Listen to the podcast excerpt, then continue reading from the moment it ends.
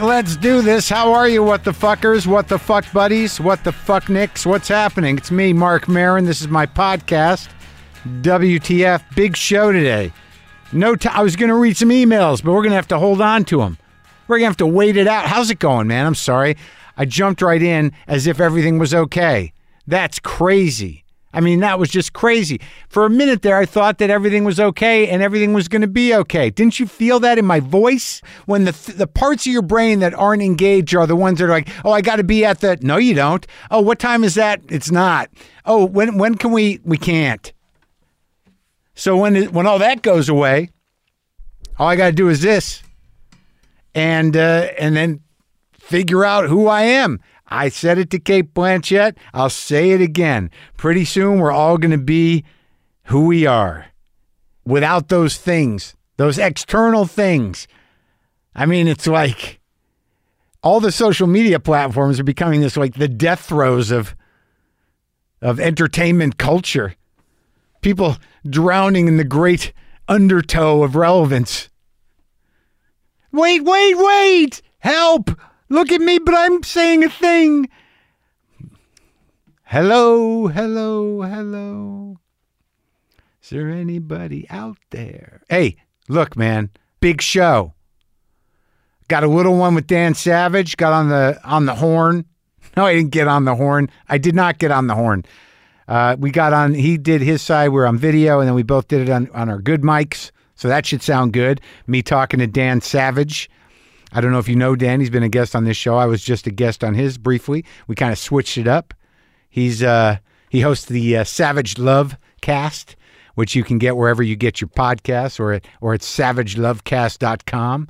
And then our second guest is Eliza Hittman, who has made several movies, a few features, a few shorts. She seemed to get upset with me that I obsessed about this one short as if it was some weird thing that wasn't meant to be seen. But her new film, Never Rarely Sometimes Always, is now available to rent on Amazon Prime Video, Apple TV, and most video-on-demand platforms. Great movie. She's a great filmmaker. I enjoy talking to her. So those things are happening. I will get you caught up with some shit, though, first. You know, Lynn's been sick, not with the COVID, with something else, some kind of strep thing. And I got to be honest with you, I am not what you would call a... I'm not... Okay, I think what I'm trying to say is I'm a reactive caretaker. Well, let's deal with it. Let's do it. I'll help out. What do you need? If it's messy, let's clean it up. If you need something to cook something for, you know, get you some medicine, whatever. I can do all that. And I can be there. What I'm not is a nurturing caretaker. Like, I'll show up, I'll do the shit, but you good? All right, good. Not even with my cats. I think it's some sort of weird inability to sort of open up that way because I feel like I'm just going to break down. You don't want to make someone else's sickness about you, you know? And obviously this is relevant right now. I mean, so many people are being utterly selfless and altruistic on the front lines of treating these COVID patients. And that's a fucking tough gig. God damn it. I mean, how do you not get cynical and jaded and fucking just obliterated? A lot of them do, existentially and emotionally. I'm just dealing with my girlfriend at home who's not doesn't have a fatal thing, and you know I know enough to where like I got to show up. But if I get too open, the nurturing thing, I don't know if I've got that muscle because I don't know if my parents were more sort of like worrying, panicky, boundaryless, absorbing. You know, like if you had a problem, they'd make it their problem. Then we'd all sort of like just like feel that together, no separation of states. So I got a pretty hard wall to that. I'm afraid if I open up, I'm just going to be like, you're sick then? No, what am I going to do? Then it's going to be, I feel bad you're sick, but am I going to get sick? And now we're both sick. And like, so I just got to be like, what do you need? Yeah, I'll make you soup. Yep, no problem. Soup? You want some water? You want to, here, did you take your medicine? I can do that. But the sort of like, hey, it's going to be okay. You know, you're doing good. You know, everything's great. I mean, you know, you're getting through it, but it's going to be fine. Just get some rest. Nope. It's like, all right, you're going to go to bed? I think you should get some sleep. Did you drink some fluids? Not like, why don't you have a, how about a little, you want a little water? No, I think you should drink a little. Just drink some fucking water. You got to drink water. It's a different tone. But, you know, the impulse is there. And the action is there. But she's getting better. Monkey is not great. But the same thing with Monkey. I talk to everybody the same way when they're not feeling well. Hey, Monkey, are you dying? Are we dying now? Is that what's happening? Fucking cat, man. It gets to the point of these old cats where every day you're like, are you gonna wake up to a dead cat, or are you gonna wake up to a cat that needs to be taken in to be killed or put down to be taken care of? I'm actually pretty nurturing when I'm putting an animal down. I don't have to put Lynn down. I don't think I can, and she's not that sick. But like when I put Fonda down, I held her and I was crying, and so I can really open my heart up for that, for the euthanizing. But anything up to that, it's like, are you good? What do we need? But if it's sort of like, it's time, okay, baby. It's okay. That I can show up for. You don't want to be alone at that moment. If there's ever a time you don't want to feel alone, it's them. And it's a fucking tragic horror show that so many people can't even have their family with them right now. But again, this is being said a lot, and I don't think it can be said enough. Grateful to the people who are selfless and taking on the job of taking care of humans who are in distress, who are in pain, who are in sickness, who are dying. Thank fucking God for those people, and thank you to those people, all of you. The fact that there's anybody pushing back on that or being obnoxious to those people is a real fucking social cancer, man. Look, Dan Savage has been a radio guy, a podcast guy, a long time. I think he might have been even before us. I know he's on radio, I'm pretty sure. Whatever the case, you can hear him on his show, the Savage Love Cast, which he hosts, and you can get that wherever you get your podcast or at savagelovecast.com. I'm actually on his show this week, and this is me and him talking. I wanted to add some questions about, you know, what he's hearing from people about sex behavior. This is me and Dan Savage. Dan Savage, how are you? Long time no talk to. I'm really good. How are you? I'm okay. You know, I feel bad that I'm okay a little bit, but I am okay. Yeah, I feel the same way. There's so many people out there right now who are in much worse shape, and I'm very privileged in that my job seems to be stumbling along for the moment, and I live in a big house, and so I can be with my partner, but also get the hell away from him while sheltering together. Exactly. And then, you know, then you watch the news, and I don't know what's going on. I mean, I think you're in Seattle, right? Yeah. We were... You know, before New York stole the mantle from us, we were the first American epicenter. Yeah, it was leveled. You know, out here, it's on a day-to-day basis very unclear to me what's happening in L.A. I have to check in with it. We live relatively isolated lives here anyways. You know, I was going to say that every time I'm in L.A., like, it's just one of those places, you know, it's a kind of a desert of, you know, people who live in a desert. You make a nice house for yourself, and it's hard to get anywhere in L.A., and so people tend to stay home. That's right. And it's like the difference is that they've closed down my hiking trail. Now we have to wear masks outside. I limit my visits to the grocery to, you know, once every couple of weeks if we can pull it off. I have my partner here as well, who, you know, Lynn Shelton, has been staying at my house. And she's got a place of her own, too, that we can go to across town. But ultimately, it's still scary because you just don't know, but I don't feel the bodies in the streets like New York did, or maybe Seattle did in a way. Well, I think, you know, there's the bodies stacked up at the morgues and on the refrigeration trucks that we have to think about, but increasingly so many people out of work for such an extended period of time and with our incompetent federal government bailing out shitty corporations instead of bailing out American citizens as they're doing in Canada, where the government isn't throwing money at corporations to buy back their goddamn stocks. They're actually paying people $2,000 a month to comply with stay-at-home orders, making it possible for people to comply with stay-at-home orders and pay their rent and pay their bills. People are increasingly desperate, and you feel the tension rising in Seattle. Well, I can feel it here too. And then I have to figure out, how do I talk about my own experience without being, I have to be empathetic and aware of what other people's lives look like, which is important. And also realize that how little, we can do because of the government. I believe they're not testing on purpose, so the number counts look less menacing. And I believe that they're encouraging this weird kind of, where's the protest for more tests? We got lunatics protesting here to go to the fucking beach, and it's crazy. The short-sightedness. It is crazy. And people are, the protesters who are a lot of MAGA idiots and Trump supporters are, people who are upset about the lockdown, and not everybody who's upset about the lockdown is a MAGA idiot, but the people at those protests definitely are long gun carrying, gun humping MAGA idiots. But, people's anger isn't being directed in the appropriate place, which is you wouldn't have this lockdown if the federal government had responded in time. If the federal government were ramping up testing to the extent that it should be ramped up, we could ease these restrictions as they've done in other places. Right. But, it's just the fucking Republicans. They don't think government works. They want to get elected so they can prove it by monkey wrenching government.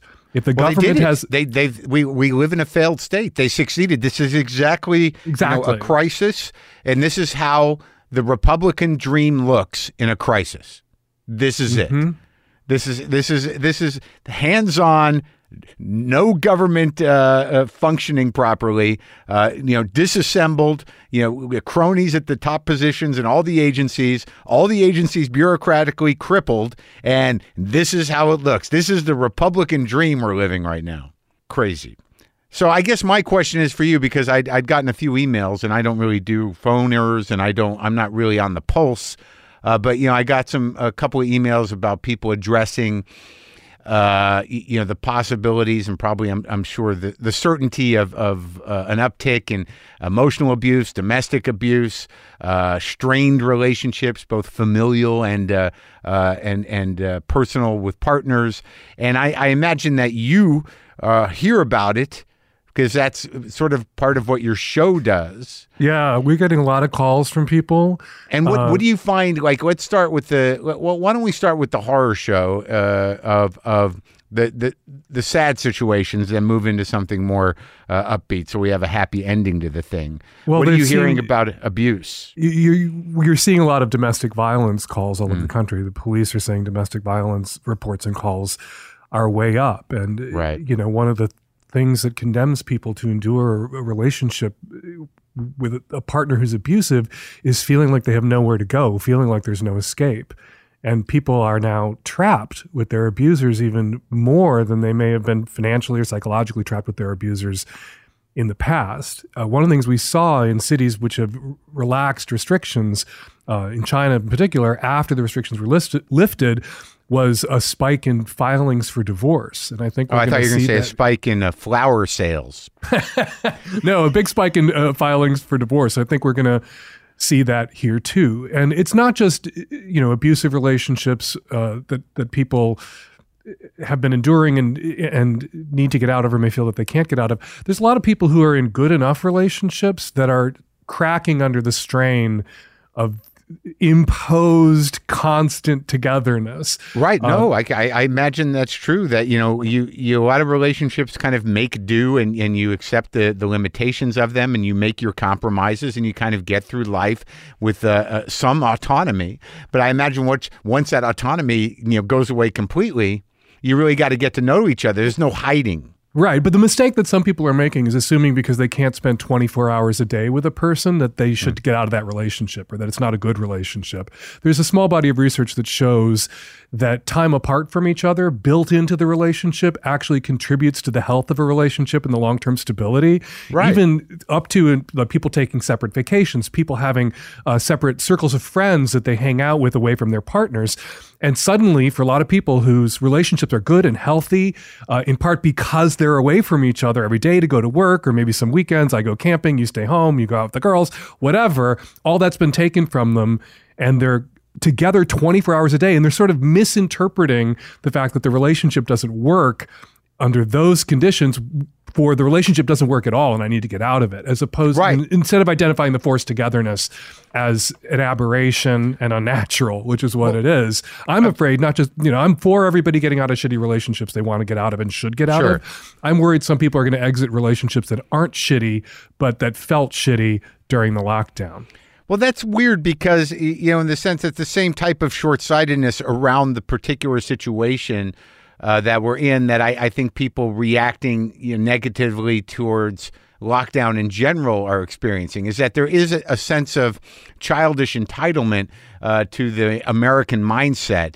And I think that to sort of idealize your relationship without contextualizing the fact that you never are going to have to spend that much time with your partner again, ever, if we get through this. And it's an anomaly. And, the best thing you could do is suck it up and kind of, realize that the shortcomings that are there between the two of you were always there, and eventually they will be relieved again. One of the tricks our minds plays on us as humans is whatever the condition we're in at any particular given moment, we can succumb to this kind of bullshit despair that it will always be thus. I think this is it. I had an infant once. I'm a parent.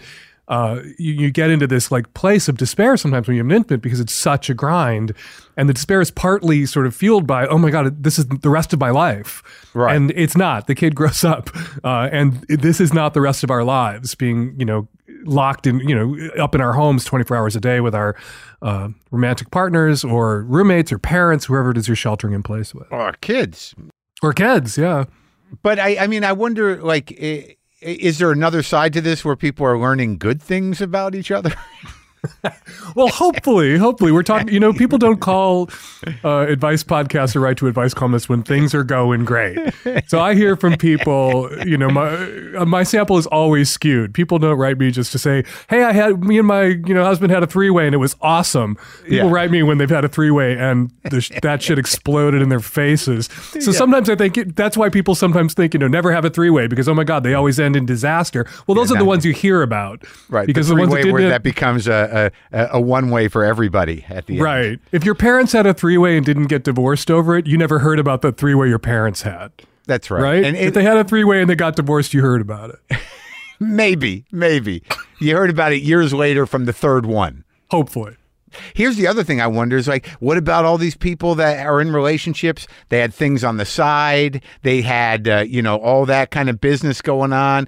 Someone at work, someone, I wonder how, because all that shit kind of comes to a grinding halt. I imagine it's a little harder to jerk off to porn, to sex with whoever you're, dealing with, in secret. So all that, all those channels of acting out, are shut down for a lot of people. And Not just acting out. I have this phrase I use all the time, do what you need to do to stay married and stay sane. Uh-huh. And sometimes in a, multi-decade long-ass term relationship, cheating is the least worst option. Uh-huh. There are people trapped in sexless relationships where their partners, they're financially dependent on each other. Maybe they have kids with special needs. Just leaving isn't an option. Right. But sexlessness creates so much misery that it creates conflict in the relationship. There are times when you should cheat and stay. Right. And for some people who, were doing what they needed to do to stay married and stay sane, they can't do that thing that helped them stay sane now and haven't been able to for weeks or months. And maybe they have, this is the unethical non-monogamous we're talking about. There are people out there in ethical non-monogamous relationships who have, secondary partners, sometimes tertiary partners that they can't see right now and haven't seen, and they miss them, and their partners who are not the ones they live with feel like they weren't prioritized or couldn't be prioritized, and that's very sad. Ah. But there's also people who, have the piece on the side, the piece from work that didn't just, wasn't just about infidelity, wasn't just about being naughty was maybe about keeping them sane. And some people are cracking under the strain of not having that sanity-inducing piece on the side. I wonder what's, I wonder what the conversation is. Well, that's interesting. I wonder if this is going to be the thing that kind of buckles some people's polyamorous lifestyle, in terms of the idea that you can sort of spread yourself emotionally out like that. Like, I think it's something like this where you're like, you start to realize what you prioritize, what the other partners you have prioritize.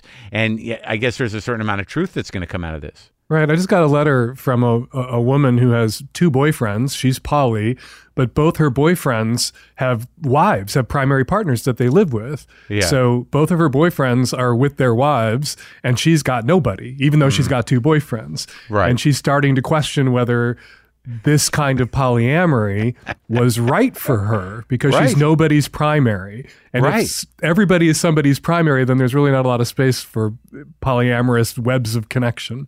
I think it's interesting, man. That's an interesting thing to kind of realize, is how these different types of relationships that have kind of evolved and been embraced over the last decade or two, how they're going to survive something that is as emotionally taxing and as this, and people who are in need of just human support, who are involved in these complex kind of situations, how are they going to see them once they get out of this? I know people whose romantic relationships are entirely dependent on air travel.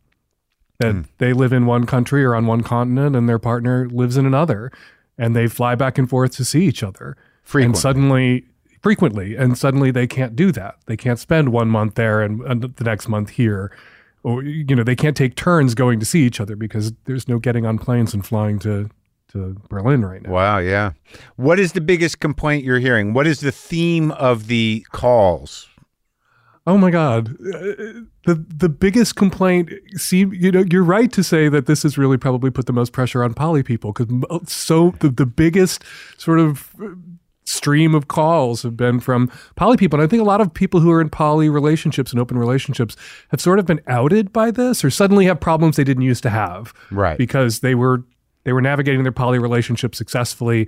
Suddenly this thing slams into us. We're hit by this meteor, and they can't, their relationships, this web of interconnected romantic sort of ties, affiliations, is not just strained, but snapped, broken. Of course, and because a lot of people are hurting because of it. Well, there's a sort of the need situation emotionally is much different when everything is okay and you can manage your shit. But, when all of a sudden, there's a terrifying reality shift, and, you're unable to get to people, and you're unable to connect, that those deeper needs that, look, I'm not going to pathologize anyone's way of life, but I mean, those deeper needs that aren't met. In those situations that are really kind of existential needs are challenged. We can still stay in touch. If this had hit us 30 years ago, I had a long distance relationship 30 years ago where we had to send each other letters via airmail to keep in touch, and it could take a week. Now people can get online, they can email, they can FaceTime. I guess that's true, but still you're saying they still snap. They do still snap, because it's we're social animals, and we need touch. Yeah. And we need, to some extent, the physical presence of the people who are important to us, particularly if we have sexual relationships with them. For sure. And there's only so much jacking off on Zoom that can make up for it. The timing of that's tricky. If you want things to happen at the same time, you've really got to pace yourself. Kind of focus. It's a whole other... Same for in-person sex, really. Yeah, I guess the simultaneous orgasm is kind of a myth. But the skill set is different, because when you're with somebody on a Zoom call or however you're doing it, you're watching them, they're watching you, to make it sort of lock up and to maintain so everybody happens at the same time. It's a deeper discipline, I think. I think so, although it is my considered opinion that it's easier to time your orgasms together if you're jacking off online together than if you're actually in the same room with one another. That you can pace yourself more easily if you're not sort of juggling somebody else's bits at the same time as your own. No, I get that. I understand. Yeah, you're right. You're right. It's similar both sides. But it's about, I think, the thing about the online thing is that, you know, if you want it to end simultaneously, there is a bit of timing. They're getting somebody off when you're with them and then maybe finishing yourself. You know, that's a whole different set of circumstances. But if you want it, if you don't want to be the guy sitting there in a mess watching someone else finish, you know, there's a trick to it. There is. Timing is important in so many aspects of our lives, professionally and personally. But okay, so, but what about other stuff? Are you hearing anything about the intimacy becoming too kind of non-sexual because of things at hand that, you know, people are not able to sort of connect sexually in this situation?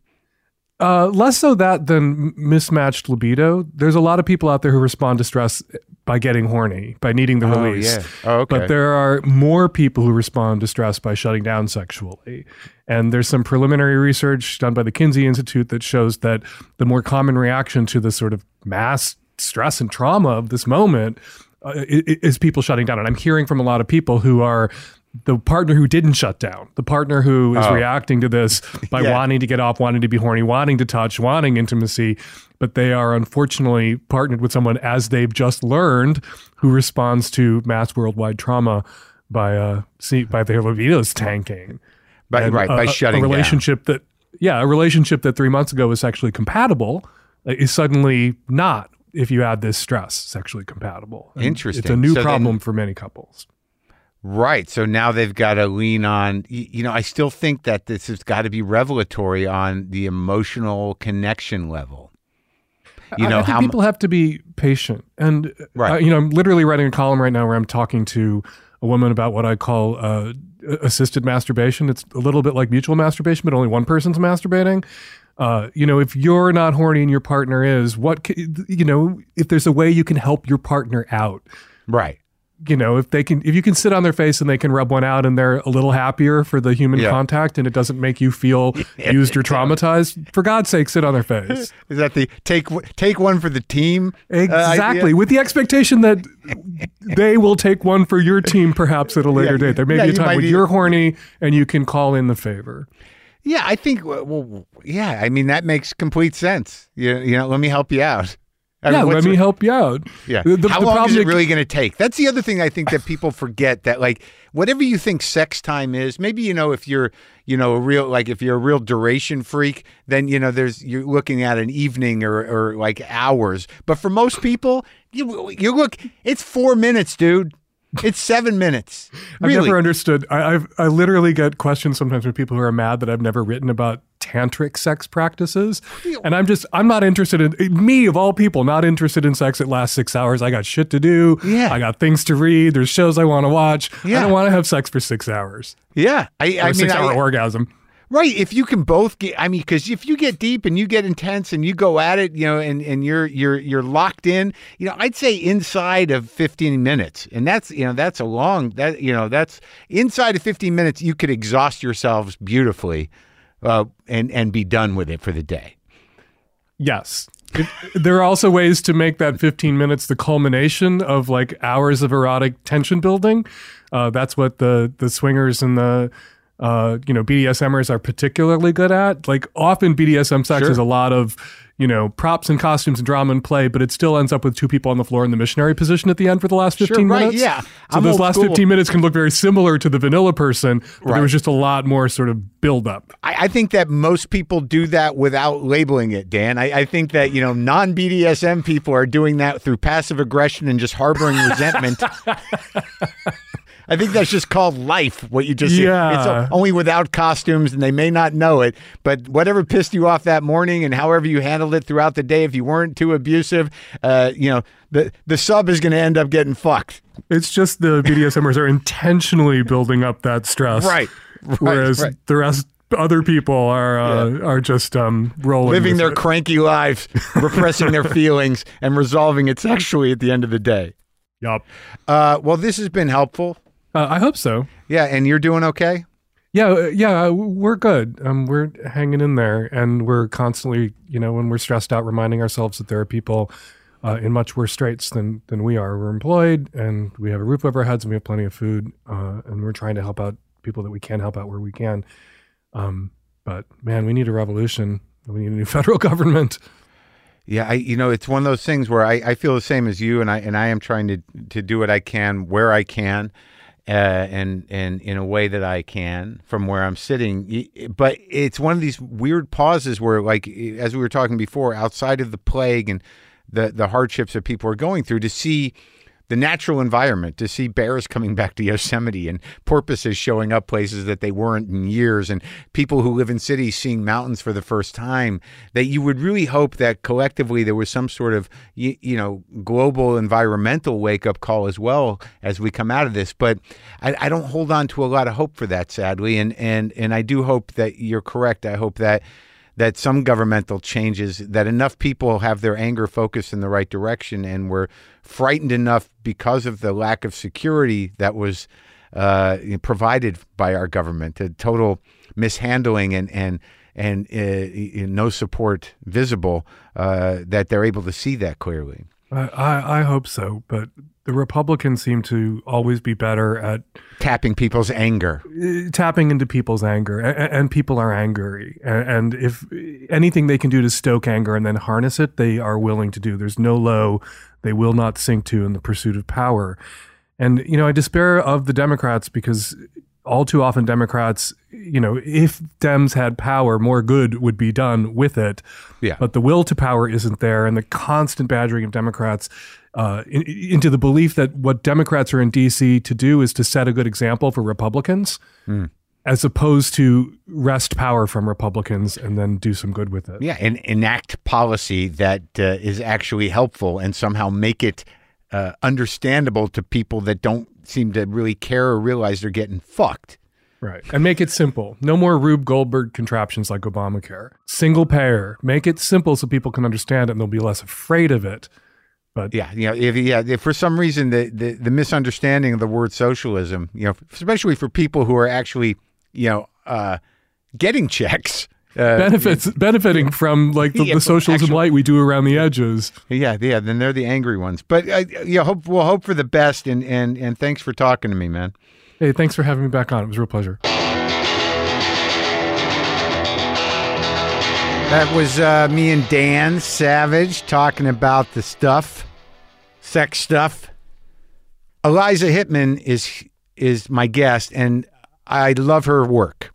I didn't know her work. I watched her most recent film, Never Rarely Sometimes Always. Then I went and watched her other two features, which were spectacular, very raw, very intimate movies, and very kind of human, man. And I watched a short, and I kind of got hung up on the short because I was trying to understand how she approached filmmaking, but I think she got annoyed that I kept bringing up the short film, that she was like, I I did that a long time ago. I was practicing. I understand that, but I thought there was something there. Anyways, her movies, most of that, I watched all of them, but the new one, Never Rarely Sometimes Always, is now available to rent on Amazon Prime Video, Apple TV, and most video on demand platforms, as are her two other ones. And you can find the short, I believe, online. Anyways, I'm a big fan, and I think she's a great director. This is me talking to Eliza Hittman.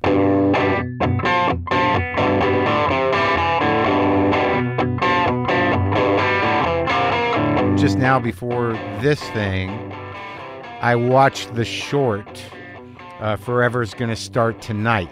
Uh-huh. So now I'm very up on you. I've watched most of the big work. Thank you for going back that far. I'm slightly embarrassed. Are you? A little bit, yeah. Why?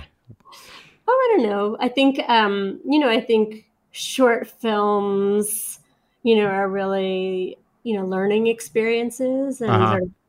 In some ways kind of a chance to experiment. And I don't know. I don't know how I feel with them being out in the world necessarily. But that's the way you kind of have to, they have to be out in the world. It's not like, it's not like a musician's kind of demo tape necessarily. It's more like a way you get attention in a broader sense from the business, even though it is not obviously, you know, the end of the quality of work you're going to do. Yeah, it's kind of like opening up a high school yearbook. Oh my God, yeah. A little bit, and being like, yeah, here I am at this point in life. But it's weird because, you know, speaking of high school, it seems that most, even going back that far, that thematically, you know, what you're exploring has maintained pretty steady.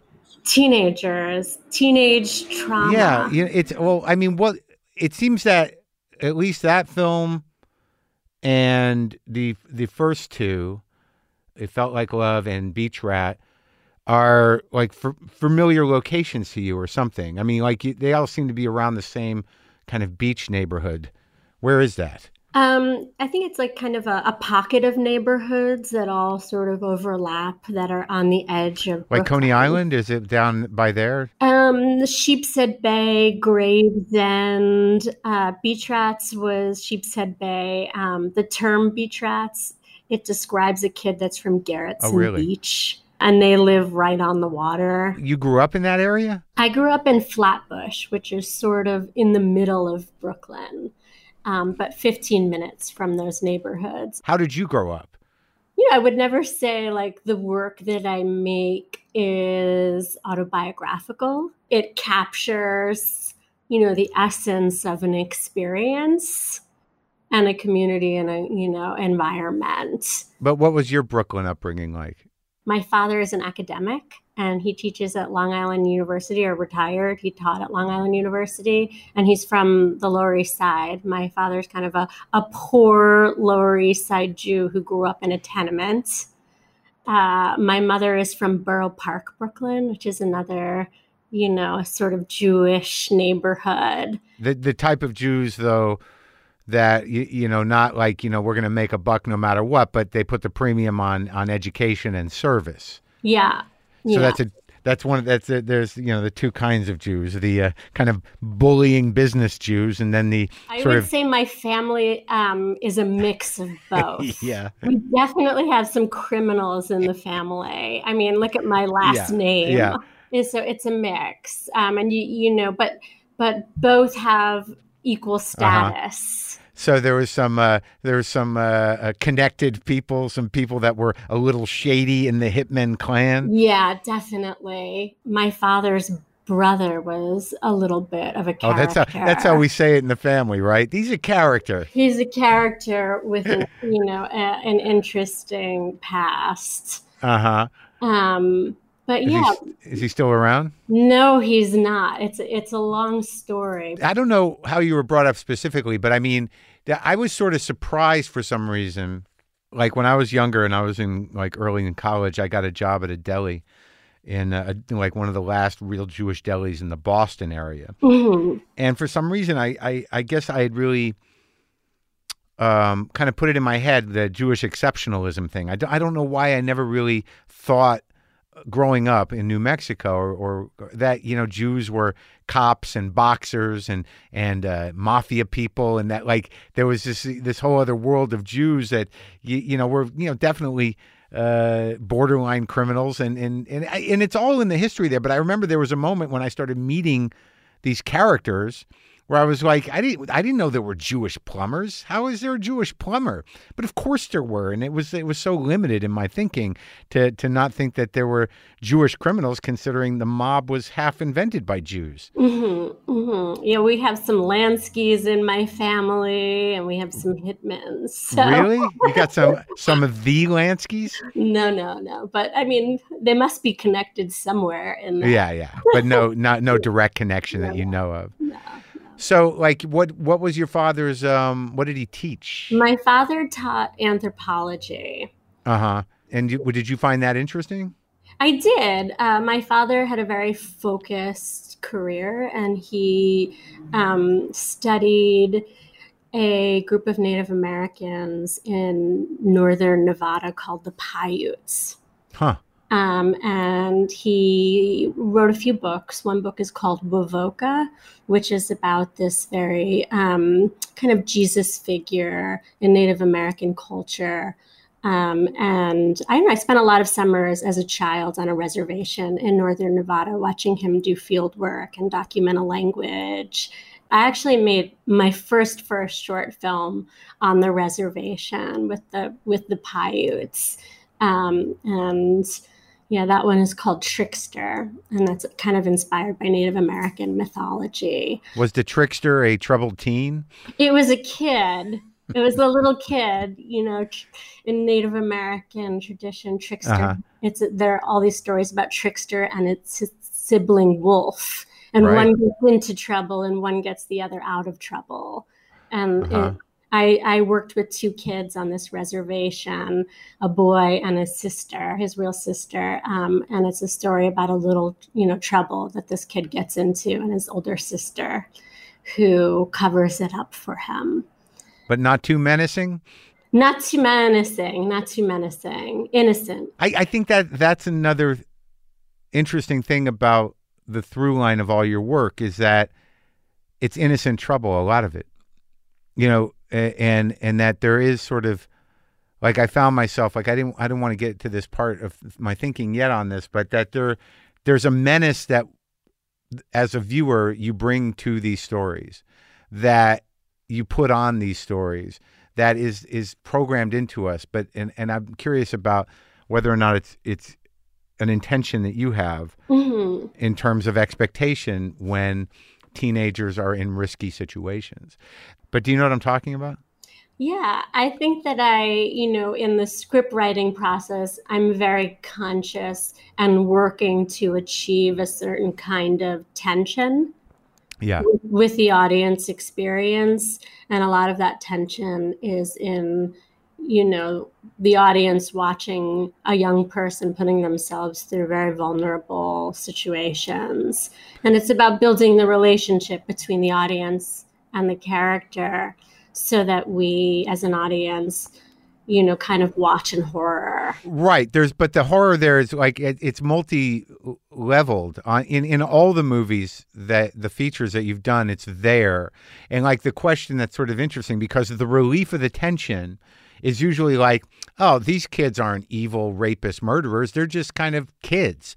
But there is a tension in all of them where because of your expectation or because of exploitive news or whatever you're bringing to it, you're like, oh, now she's going to get killed. Oh, now he's going to get killed. Oh, now they're going to get raped. And I don't know that, I don't think that's, obviously, if you look at the numbers, the percentage of that happening is much less than the percentage of just somebody going through some natural kind of creepy rites of passage that they can recover from mm-hmm. as opposed to something violent and awful, mm-hmm. right? But we bring to it this weird baggage of information, and there's a suspense element to it that I understand you're building tension, but do you want us to think they're going to get killed at every turn? No, not necessarily. I think that, you know, they're kind of ordinary characters. Right. Sense, you know, going through these ordinary rites of passage right. like you're talking about. And I think that their worlds, the worlds around them are constructed to be slightly unpredictable and unknowable. And that, to me, is very true to life. Right. But you know what I'm talking about, that there is an expectation when uh-huh. a teenager walks into the woods with an older man mm-hmm. that, you know, something could go horribly wrong. Mm-hmm. It could.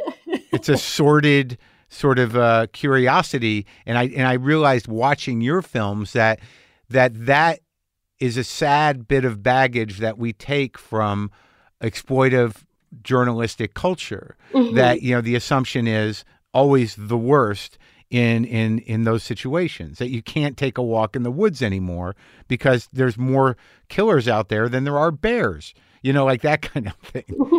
But it's not really true, you know? So I guess that was something I learned about myself in watching your movies, that you want to, you know, place this sort of, 'cause like the weird thing is when the female characters in some of the movies, you know, enter male situations, where you're like, oh, this is where we're going to see the toxic, horrendous nature of teenage boys. But it's really like, it always just comes to a limit where you're like, oh, they're not bad, they're just shitty.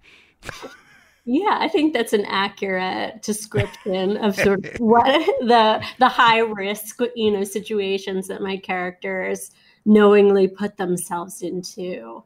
Yeah, and are, you know, thrilling and scary at the same time. So when you're out there in Nevada, like I grew up in the Southwest, like mm-hmm. you're kind of dealing with your father, the anthropologist. Like I didn't know that. I guess that's how anthropology works, that, you know, you get a job at whatever college it is, and then, you know, you've got your little lifetime of study mm-hmm. focused on one or two things. Is that how it works generally? That's how his career went. And, you know, writing encyclopedias and squirreled away in a little study in our house. Yeah. With so many books that I wonder if he's ever read. Sure. Back to, you know, my Brooklyn family, I would say also, you know, my mom dedicated her whole life to running an outpatient mental health facility in Brooklyn that was part of a, you know, state hospital. So I think that I had these two very strong influences growing up, you know, somebody Sure. who, you know, is, you know, bringing home these stories, you know, of, you know, these, you know, really tragic patient lives. And at the same time, you know, my father, who's kind of studying culture and communities. So psychology and culture and communities, I guess, you know, is the dialogue that I grew up in. Did you feel yourself absorbing it at the time, or is this something you're kind of looking back and putting together? No, I was always very intrigued, you know, with my mother's work and, you know, human behavior and why people do the fucked up things that they do. Yeah. You know, especially like in my own personal life, like whenever I would have friends and go through like friend drama, you know, my mother was very much like a counselor to me, I would say. Right, sure. Why are they acting like this? Why, you know, kind of get to the diagnosis. Sure. And did you find that there was some sort of repetition of incidents that were thematic for you, or just standard fare? I think standard fare. Yeah. Yeah. I think standard friend drama fare. So you never had that trip of like, you know, like I always felt a little different than other people or that kind of thing? I don't know. Oh, really? You haven't done that type of self-examination? I don't know if it went so deep, the self-examination with my mother, but oh, right. But for you personally, like, you know, your discomfort as a teenager must inform something. I mean, that's your oeuvre. Yeah. It does, I'm sure. It's all a little embarrassing to discuss, perhaps. Oh, really? Is it? I don't know. All I know is that I was trying awfully hard. You know, more than anything else, more than particular trauma, that my need for connection and my need to be part of certain groups or to be friends with specific people was sort of all-consuming to the point of, I think, of a type of desperation, which I think I see in, you know, a couple of your characters for sure, that their need to, you know, to connect despite what their own feelings might be was more important than honoring their own feelings because they didn't know how to manage them. Mm-hmm. I think, you know, kind of loneliness and desperation and inarticulateness. But loneliness around people, which is the worst kind.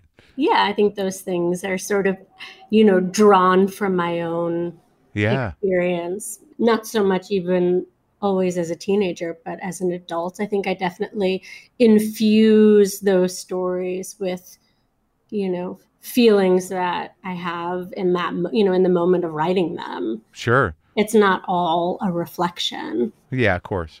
Yeah, I know. I don't imagine that. I'm not trying to impose that. I tried doing that with songwriters. I assume that all songwriters wrote songs about themselves, but it turns out, no, they make up things. I think also like, I think it's like a female filmmaker. There's always a little pressure, like especially when you're being interviewed, that people always assume work is like diaristic or, you know. Oh, really? Whereas I don't know if people make those assumptions as much about male filmmakers. Yeah, women have to write about what they know, and it has to like be intimate and all of those things. And I think that the expectations, you know, men write about the world and women write about their feelings. Yeah. I wonder, I guess that's true. I guess maybe I would have to, really think about that. But I think my direct experience with your work is not so much in relation to other female directors, but just thematically teenagers and the sort of struggles that they have, seemed to me, and the fact that, they were sort of set in places that were familiar to you. But I will definitely check myself in that department. I'm not trying to make you self-conscious. It's just my own observation. That's probably true. There's an expectation for me in a way to reveal, Oh, really? More. Oh, yeah. Huh. Mm-hmm. Well, that's interesting because, I don't know that I would see you in the characters, but but there is sort of, I don't know. It sounds like you're correct because you're obviously doing all these interviews, but now I'm just thinking about myself because I think that your films more than anything make me think about myself because you do leave a lot of space and, to kind of get to know these characters emotionally in both as talking and just being, that my relationship with them in the movies becomes sort of a personal event somehow, which I think is good. Yeah, I think always my hope with making them is that, they resonate with adult audiences, regardless of where they are in life, either as a reflection of their own youth or, a reflection of them, what they're feeling in that moment even. I think that there's something about honest films about young people that can be about more than just that specific, adolescent or teenage turning point. Oh, for sure. Because like most of us, especially now, that being in quarantine where daily routine and any sort of daily sort of patterns are disrupted. So now like I find that I'm sort of painfully left to myself. And then you start going through stuff. And then I'm starting to look at old pictures or think about my life.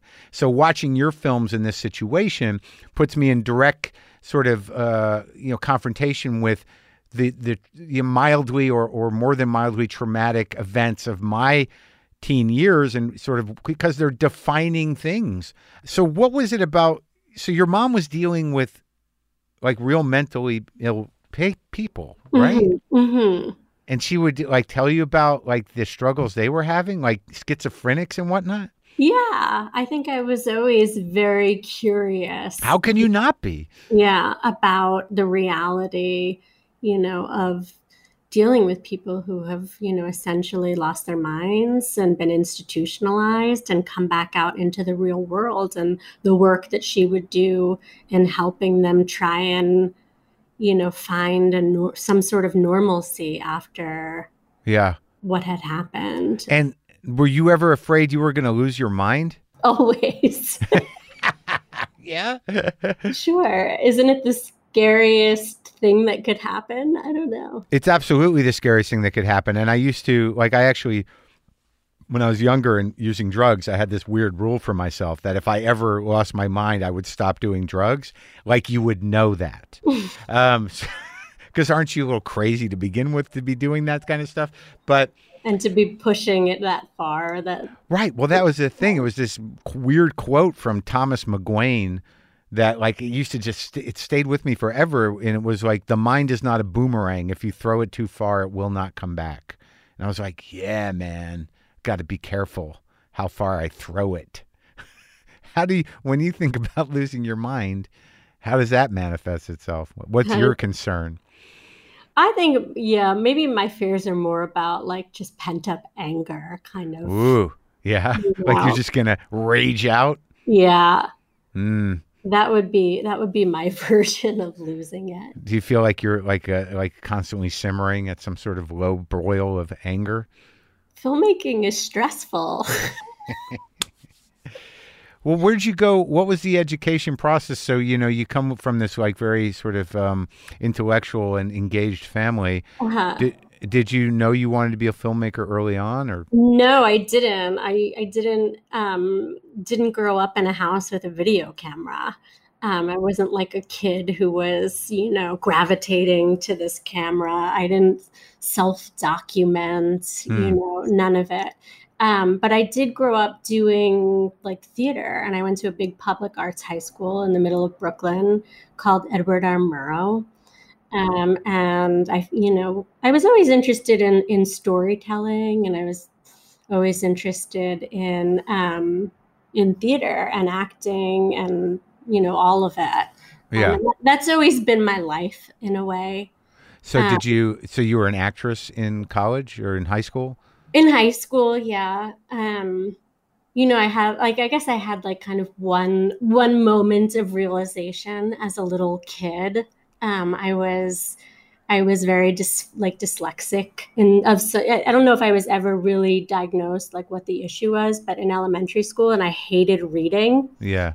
And one day during lunch, all of my friends had disappeared, and they had joined this like storytelling group in the library. And I remember being like, oh no, like in order to see my friends during lunch, I have to go in the library, which was this, you know, intimidating place for me, which made me feel, you know, like inadequate. So yeah. I went in the library and I joined this group to, you know, hang out with my friends, and we all had to pick a book and memorize it. And then we had to perform these stories in front of the school. And it was like a kind of a New York City competition. And I remember getting up on stage in front of the school, and I told this little story, and everybody laughed and was totally engaged. And it was like a moment of, you know, just like positivity for one in a school setting. Yeah. And, you know, I made everyone laugh. Nice. And that was like the moment for me, I think, that it clicked, you know, that I could hold an audience's attention. Right. In, you know, telling a dramatic little story. And I kept winning all these little competitions in New York. In storytelling. As an elementary school student. So yeah, that was the beginning. And then I kind of always have found a way to do it at various points in my life, like wherever I've been. So I wasn't a filmmaker, you know, until my late 20s, but I feel like I've kind of always been involved with a production. But like storytelling, like, cause like I ask people, like, I don't know how old you are, but I mean, I ask people. I'm 40. Oh, 40. Uh-huh. But obviously storytelling was a thing. Like, I don't remember the word storytelling or storytelling being a thing culturally. Until... It's recent. I think It kind of picked up, but that's what it was called around New York City. And if you were from the city of a certain era, you know, you would know. Right. What those competitions were. Right. But it was like, it would have been like you were the first, it would have been around the time you were coming into it, I guess, that it really started to appear culturally. Mm-hmm. And do you like, and you would just tell, like, what's the structure? What did it become sort of a thing with you, like The Moth, where, you know, you would construct and write and memorize different stories? No, you would pick a book. It was about reading and, you know, literacy and... So you tell a story based on the book? Yeah. Memorize the book. Oh, okay. Yeah. And then in high school, you did more regular acting or no? Yeah, I did acting.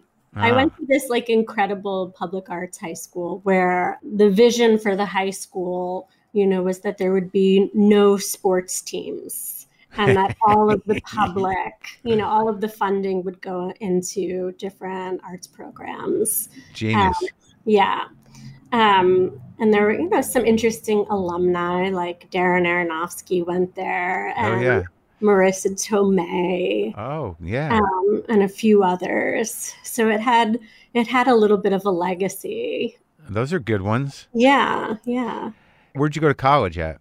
I went to college at Indiana University and I studied theater. In Bloomington? Yeah. You were in Bloomington for 4 years? I was in Bloomington for 4 years. I've been there a lot. Yeah, it's a good place. Yeah, there's something kind of freaky about it. I mean, because I know there's like the deeply dug in sort of college town element, but the fringy kind of local element of it is fucking intense. It's a dark. There's a darkness to it. Definitely. There's a, you know, there's KKK on the outskirts of it. Yeah. And yeah, it doesn't have, you know, there's a lot of tension, class tension. And yeah, I feel it. Every time I'm there, I'm sort of like, what is really going on here? But you did theater, all theater for four years? All theater. And I went to grad school at CalArts. For film.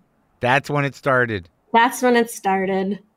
Oh, you just decided after 4 years of theater and high school storytelling that it was going to be movies. Was there a movie that made you do that? I guess I met an MFA student from Columbia University, and he was working on his thesis film. And I remember seeing it and being like, why haven't I ever tried this? Right. You know, and why did I always assume, you know, that this was too complicated or too hard and that I didn't have the skill set. Is that what you assumed? I assumed. It seems, you know, daunting. Yeah. Yeah. I can understand that. Yeah. But were you like a film person? I watched a lot of movies. I would never have called myself like a cinephile. No. I grew up in New York, so I saw a lot of independent film and I had access to a lot of independent film. And then when did you make the first short? So each year at CalArts, I made a short. Forever's Gonna Start Tonight is my thesis film. And then a year or so after I graduated, I made It Felt Like Love, which is, you know, a micro budget movie. And I guess I shot that in, I want to say 2012, and I graduated in 2010. So 2 years, 2 years after I graduated. So you really started, you know, focusing, and you were like, this is going to be the life. Yes. So how did you get into this zone of Brooklyn filmmaking? No, naturalized performances. Mm-hmm. You know, like the one thing that kind of stays true through all the films that I saw was you're able to, you know, pull very kind of natural and, you know, deep performances out of these kids. Mm-hmm. Are they actors? Mix. Each film has kind of a mix of first time actors and people with experience. I think the sort of performative style, you know, that's in my films, it's a combination, you know, between me sort of resisting the type of performance that, you know, I would have worked to achieve on the stage in a way. You know, if there's an intimacy that I'm trying to achieve that couldn't be achieved in theater. Yes. And then I think also there's, you know, a lot, you know, CalArts had a lot of influence over the type of filmmaker that I am. Yeah, like because of teachers or? Yeah, because of the sensibility of the program. Which was? You know, I think that there was an emphasis on, you know, more kind of European auteur-driven cinema and less of an emphasis on Hollywood filmmaking. For sure. Right. And, you know, those kind of styles of working. And when you were studying that stuff, like who was like making the biggest impression on you? I don't know if there was any one, but, you know, an amalgam. Obviously, you know, I was very interested in Bresson. Okay. Yeah. Robert Bresson and, you know, sort of the way in which he works. And he works a lot with kind of non-actors. He calls them actor models.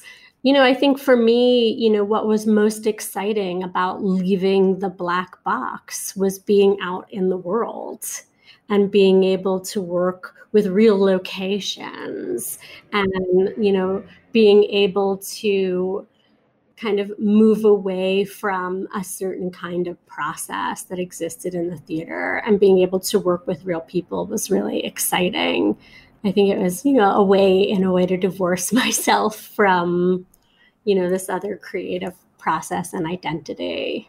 Yeah, it's almost like it's almost like the opposite of the black box. Yeah, you know, the way you approach filmmaking. I think part of the reason also, like, I never stage in my films like a master shot or like a really perfect proscenium wide shot is because to me that's theater.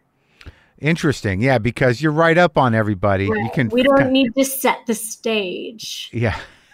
You know, to show the production design, to show where the entrances and exits are, you know, and I'm trying to sort of break that language and be much closer and much more aligned with the character that I'm focusing on. Right. And you can feel that, like, you don't even see whole rooms very often in your films. No, I don't really care. I always warn production designers about that. Like, you've seen my movie, you know, we're not gonna. Yeah. Just this corner, just the corner's good. Yeah. Over here by the chair. But at the same time, of course, it's really important to me that the room feel credible, you know, and that we can be facing whatever way we need to be facing and not, and that the actor can move in a fluid way. And we're not, one side of the room isn't empty and the other side is dressed, you know? Right, right. We want the space to feel 360. I think that you definitely feel that. And this is a type of movie, obviously, that you didn't invent, but, you know, to subvert or get rid of or work around or destroy Hollywood expectations is great because it makes you sort of like assess the humanity of the thing, right? So what's the writing process? How do you work a scene? I mean, what do you stop yourself from doing outside of, you know, having a nice finale to a story? I think each one is a little different. With It Felt Like Love, initially I'd written a short film because I didn't think I had, you know, the resources to make a feature. I was kind of desperate to sort of make something. And the short film was all about this character, Lila, who is at a party and is really desperate to feel like somebody desires her. Right. That was it. It was all her desperate attempts at this one little party in the middle of the summer. And then when it didn't go the way that she planned or she had hoped, she goes home and she sort of experiments with the dog.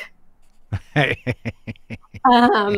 I liked the character and I thought it was funny and she amused me. So I wrote that script really, you know, in a very kind of fluid, like episodic way. Like, I didn't know how to write a feature. I was like, I'm just going to keep putting this character into more and more situations. When I was in high school, we did know this kid named Sammy who was desperate to have sex with 21 girls by his 21st birthday. Yeah.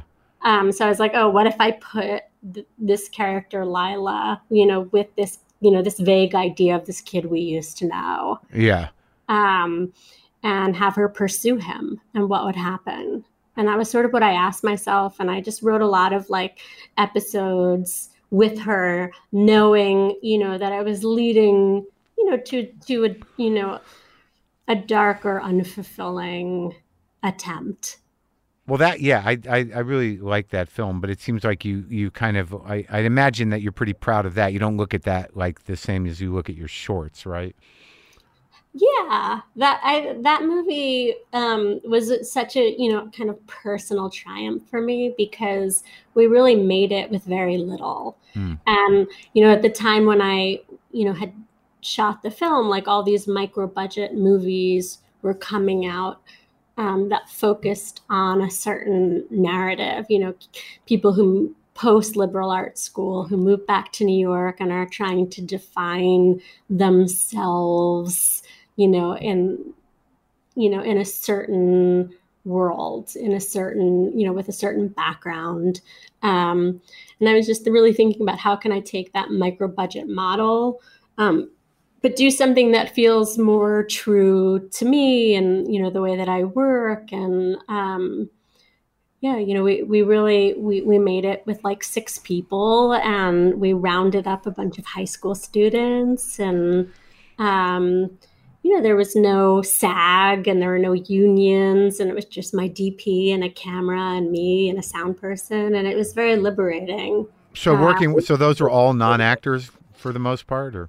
Well, Gina Persanti, who is the lead, she had done other student films. Uh-huh. She hadn't had like a lead in a feature before. Mm-hmm. And everybody else largely were first time actors. I cast some kids from my high school, which was fun. I went back to the theater department and said, you know, can I audition all of the kids that are there? And they said, sure. And they passed along the information. And I also worked with a casting director. I tend to like have very long casting processes and try and see as many people as I can. I'm very open-minded about casting when the process begins, and through seeing people, I begin to sort of hone in on what will be most successful. And then I also cast some kids from a park. I did some street casting on my own. Oh yeah. For that first one? Yeah. That's where the Sammy's friends came from. Oh yeah. Yeah. They were good. And like it seems like in all the films, there's sometimes it's revealed earlier than later, but there's this kind of death hanging over these characters. And I don't know what happened in the newest one, mm-hmm. but there's absence there mm-hmm. of at least a real parent. Mm-hmm. What is that theme for you? Where does that come from? I grew up in a house with a lot of illness, you know, and that was sort of, you know, part of my experience. Like what? Someone was sick in the house? Yeah. My mother had 3 rounds of, you know, breast cancer, 2 rounds of breast cancer, 1 round of like uterine, ovarian cancer, and was a bit, you know, absent. And I had, you know, my father was very, you know, much consumed with her illness. Yeah. And they were, you know, not absent in a way, but obviously, you know. Yeah, definitely. Monopolized by, you know, fear and, you know. Impending mortality. Yeah. And so emotionally, it was taxing. Yeah. Well, that makes sense. I think it's also like, you know, part of the coming of age tropes that I like to play with and experiment with and subvert. Yeah. You know, the sort of parental figure who's died or dying is a common one in coming of age films. Oh, is it? Stories. Okay. Yeah. You know, it's in every Disney movie and. Oh, I don't know if I realized that. No kidding. So. And how do they usually handle it? It's the crisis that starts the story. Mm.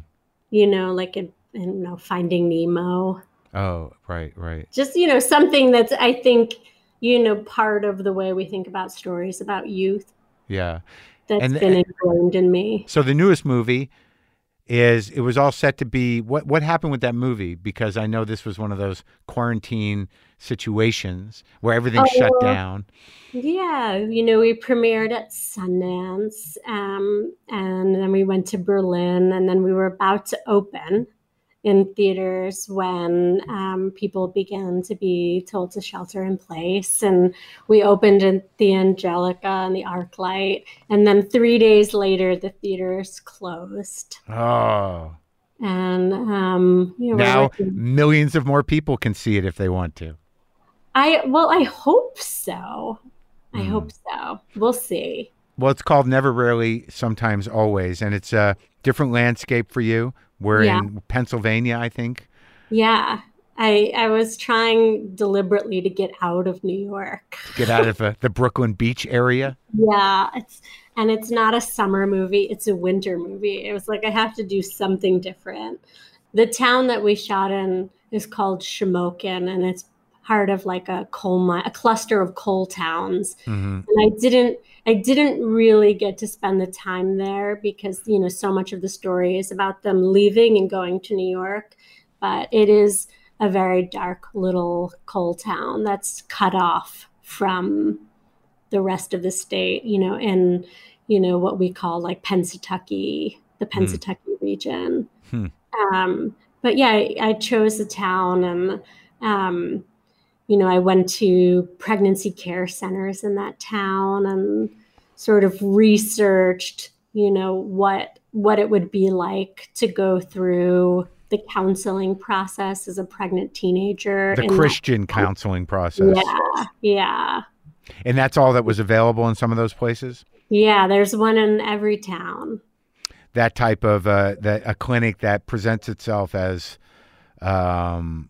a place where you can go to resolve whatever issue, but it's pretty specifically geared towards you keeping the baby for Jesus. Yeah, yeah. It's very, you know, anti-abortion and not subtly at all, you know, Christian, and run by volunteer women who have no medical licenses, but, you know, seem to think they should be practicing medicine. Right.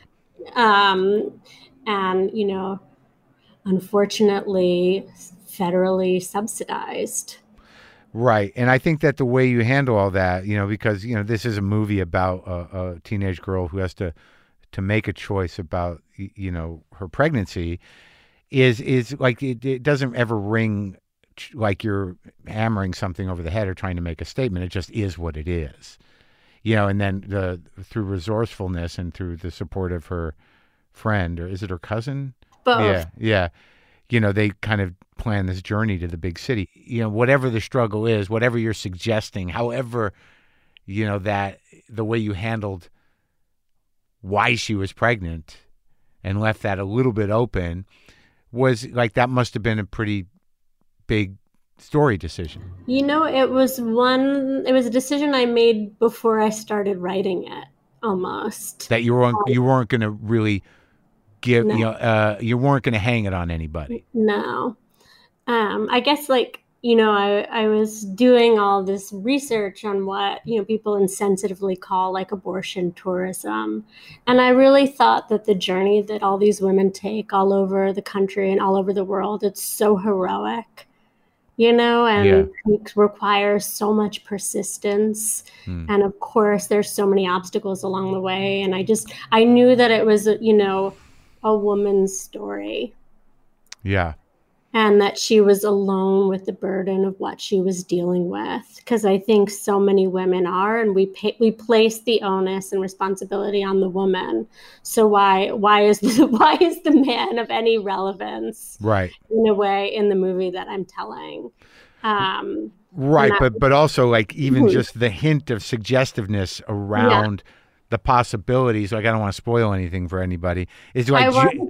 to implicate everybody around her in a way. Right. But, you know, so that, you know, that is sort of beautiful. And it's sort of where the title comes from, is in, you know, a series of questions that she's asked at a real clinic. Yeah. Yeah. But like, it's one of those things where these two kind of country girls in a way, or Pennsylvania girls, young, they go to Port Authority. You know, everyone who's been to New York or who's spent any time there knows that fucking place. And, you know, and right away you're like, oh, God, this is going to be trouble. So, like, there's that menace again, you know, and it just sort of hangs there. And then the one kid they meet is kind of doofy, but, you know, he's a decent-hearted kid, you know? Like, you know, but there's still that thing where you're waiting, like, this is where it's going to get bad. But it rides that line, you know? But I think like the way you resolve tension, like right after that happens the second day, you know, they're just eating at that Chinese bakery again, and they're laughing, and they're teenage girls again, and that's that. And then it goes behind you, and then they're on the bus. I mean, and that's the way that really plays out a lot of times, isn't it? Yeah. For me, I thought of it like kind of an everyday hero's journey. Yeah. Right. Yeah. But there's something about the elasticity of after the adventure, you kind of have to go home. Right, right. And but you also have to have a couple laughs with your friend and eat. Like you just, there's a return to whatever that normal is. And there's that, I don't know why I want to say elasticity to the teenage spirit, because there's so much they don't know. Yeah. When we talked about that scene, it's one of the few scenes in the film where they improvised. Actually, you know, whatever they say about the sweets, like, you know, that it's greasy but good. And it's the one of the few scenes that it kind of let them be themselves. And it was because I wanted the feeling, like you're saying, that their kind of daily life was coming back after this ordeal. Right, right. Yeah, I just thought it was so well played by everybody, by both them and the kid too, the boy. I thought he was good. Where'd you find these people? All over. The boy, he's an actor. His name is Theodore Pellerin, and he's from actually Montreal, and he's been in a lot of incredible things, and will be in a lot more incredible things. And the lead of the film is this, you know, young aspiring musician named Sydney Flanagan. And I met her producing another movie in Western New York, like when she was 14. And the film that we were working on, I was producing it. It's called Buffalo Juggalos. And it is a kind of performative piece with juggalos, a performative film with juggalos. And Sydney was dating a juggalo. So we added her on Facebook thinking she might want to be in the movie at some point, this other film.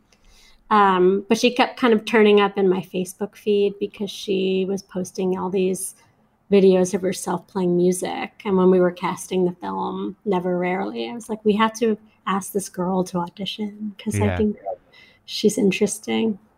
Oh, and that's how that went. Yeah. So she had never done a film before.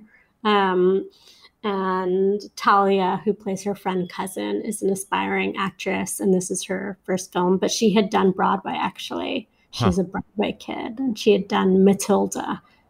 Oh, okay. She's great. Yeah, they were great. Yeah. Well, I really appreciate the work, and I really got a lot out of watching the movies. And also, like, okay, let's just, like, help me out in terms of intentions. Okay. So... In the short, like like this is a simple idea of film language, and I don't know how necessarily to put together, because you are I think a poetic filmmaker. There's a lyrical element to it, and there's a emotional flow to it, and it does operate outside of any kind of manipulative narrative or happy ending or regular closure, right? So. Like just in the simplicity of that first short, Forever's Gonna Start Tonight, you made a choice to have her bring. I can spoil that one. It's it's old, but you made a choice for her to take those cats and put them on the beach. Like that's the final thing. Like after this night of a regular sort of weird, drunky, sexy teen night, and you set this up at the beginning that the landlady only wants her dad to have two cats, and he's got a litter of kittens up there. But the last thing she does is just go abandon these cats. Like, what did that mean to you? Why did you do that? I felt like it was, and her sort of taking responsibility for him in a situation where he was helpless. And, when I was thinking about the script and about to shoot it, I was like, well, she could either dump them on the street, or she could bring them back to this place. And there's also that element of it's sort of heart-hardening. Yeah, it's a tough transformative moment for this young woman. Her dad was incapacitated. I don't know if I picked that up. He was. I don't want to talk about this short. I'm just kidding. I get embarrassed talking about it and thinking about it.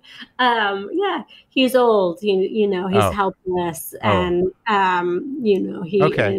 Well, I'm sorry. I don't mean to make you talk about it. I just because I thought it was a very pure kind of like, that there's you make decisions like that are provocative.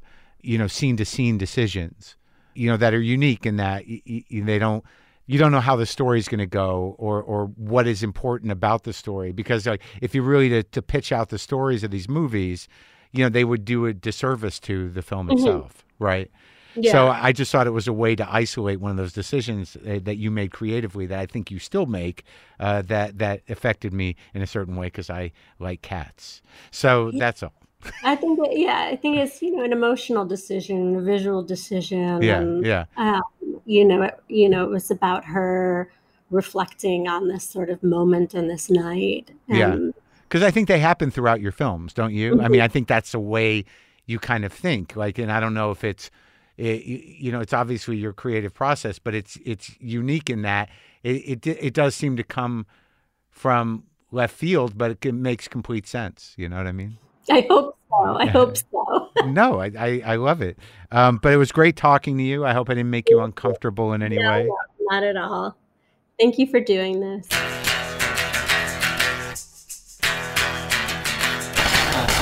That was Eliza Hittman. The movie Never Rarely Sometimes Always is now available. It's her newest. Now available to rent on Amazon Prime Video, Apple TV, and most video on demand platforms. I would go watch all her other ones, including the short, despite what she thinks of it. And now I'm going to play my new old guitar for you. I'm getting the hang of it. We're building a bond, me and the 1960 Les Paul Jr. I'm starting to feel what it's all about. We're understanding each other. Here, listen.